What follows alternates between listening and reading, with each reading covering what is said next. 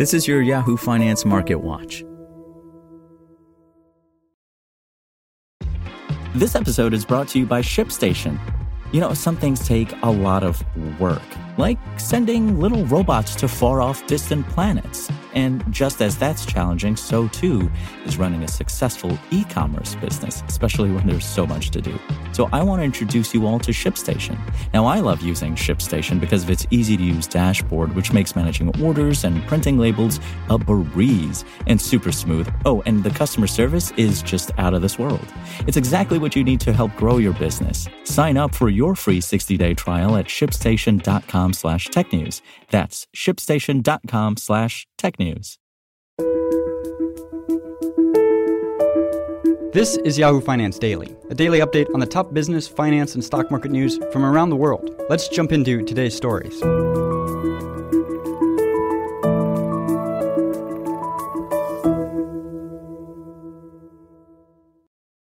Stocks erased earlier gains to close mostly lower, with investors looking ahead to the Federal Reserve's next monetary policy decision later this week, amid an ongoing war in Ukraine and soaring inflation.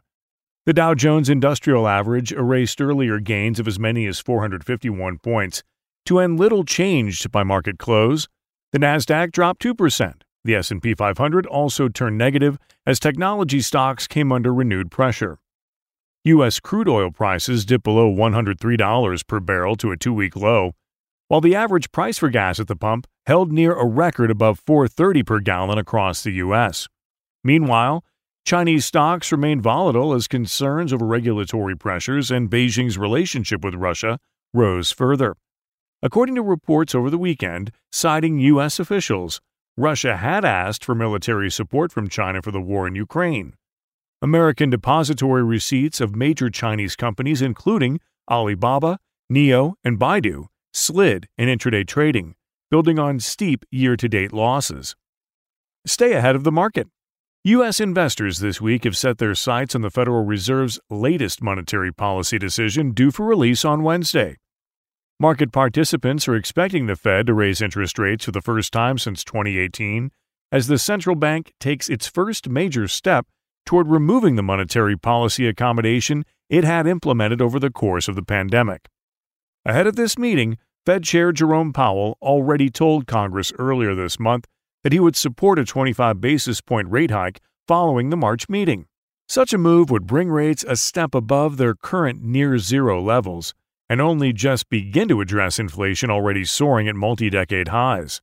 Still, many economists expect Fed officials to telegraph they remain open to discussing larger or greater numbers of rate hikes moving forward, especially if and when uncertainty around the geopolitical situation begins to ease. The 25 basis points versus 50 basis points debate in the months ahead will also depend on the war in Ukraine. The war has raised energy prices, tightened financial conditions, and lowered growth prospects abroad, implying higher inflation and lower growth in the U.S., Goldman Sachs economist Jan Hatzius wrote in a note Sunday. We suspect the FOMC will be reluctant to consider a 50 basis point hike until downside risks to the global economy from the war diminish. We do not expect the war to knock the Fed off a 25 basis points per meeting tightening path, however, he added. The firm anticipates seven interest rate hikes will take place this year, followed by four in 2023. With inflation likely to remain uncomfortably high all year, the FOMC will probably only pause if it thinks further tightening risks pushing the economy into recession. Amid mounting inflation and uncertainty on the geopolitical front, Goldman Sachs strategists also newly lowered their price target on the S&P 500. Strategists led by David Kostin said they now see the S&P 500 ending the year at 4700, representing 10% upside from Friday's closing levels compared to a previous target of 4900. The firm also sees S&P 500 earnings per share decelerating more sharply to rise just 5% this year compared to the 8% growth seen previously. For more live coverage of business, finance, and stock market news, please visit yahoofinance.com. We'll be back tomorrow morning with your daily update. So until then, thanks for listening.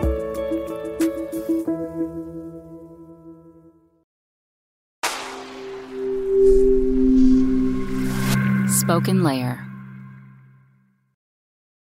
Want to learn how you can make smarter decisions with your money? Well, I've got the podcast for you. I'm Sean Pyles, and I host NerdWallet's Smart Money Podcast. Our show features our team of nerds, personal finance experts in credit cards, banking, investing, and more. And they'll help you make the most of your money while cutting through the clutter and misinformation in today's world of personal finance. You'll get clarity on strategies to help you build your wealth, invest wisely, shop for financial products, and plan for major life events. Listen to NerdWallet's Smart Money Podcast wherever you get your podcasts.